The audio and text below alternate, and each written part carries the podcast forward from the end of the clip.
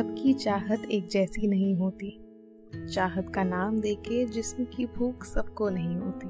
कुछ आज भी दीदार करना चाहते हैं रूह का। चाहते हज़ार हैं इस दुनिया में, सबकी परिभाषा एक जैसी नहीं होती। Welcome welcome back.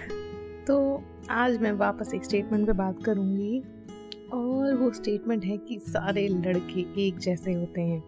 All men are the same कितनी बार ना हमने इस लाइन को यूज़ किया होगा। शायद तब जब आपका दिल टूटा हो या फिर शायद तब जब आपकी किसी फ्रेंड का दिल टूटा हुआ हो।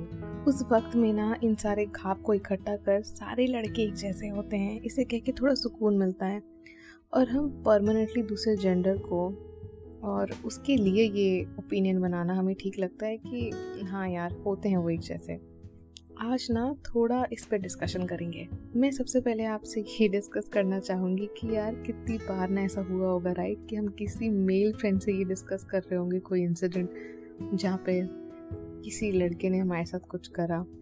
और like we are venting we are telling them कि क्या क्या हुआ, सारे लड़के एक जैसे होते हैं एक्सेट्रा पर अगर मैं आपसे पूछूँ कि क्या आपका फ्रेंड भी वैसा है? और क्या ये स्टेटमेंट उसके लिए भी एप्लीकेबल है? तो आप कहेंगे नहीं। फनी इजंट इट यहाँ कोर जो मुद्दा है, वो है कि कुछ लोगों की वजह से एक बिलीफ बना लेना कि हाँ बाकी लड़के भी ऐसे ही हैं। एक दूसरे जेंडर को डिफेम करने से ज़्यादा आपके खुद के लिए गलत है। शायद उस दूसरे इंसान ने आपका ट्रस्ट तोड़ा, आपको चीट किया या जो भी इंसिडेंट हुआ, उससे वो गलत होता है। एंड आप ऐसे लोग बिल्कुल डिजर्व नहीं करते अपनी ज़िंदगी में। और ये जो स्टेटमेंट है, ये जो पॉइंट ऑफ़ व्यू है, ये शायद आपको रोक के आगे जाने से, किसी और से मिलने से एक नया फ्रेश नज़रिया चुनने में ज़िंदगी में। क्योंकि आप हर नए रिश्ते में ये लेबल कैरी करेंगी। ये स्टेटमेंट कहने में लगता है कि हाँ हाँ एक लाइन ही तो है, पर ऐसे ही लाइंस पाइल अप होके एक बिलीफ सिस्टम बनाती हैं। आज आप सोचिए ज़रा कि आपकी ज़िंदगी में कितने ऑपोजिट जेंडर के लोग हैं और उनमें से किस किस के लिए स्टेटमेंट लागू होता है? आई गेस आपको सिर्फ़ दो तीन लोग मिलेंगे शायद।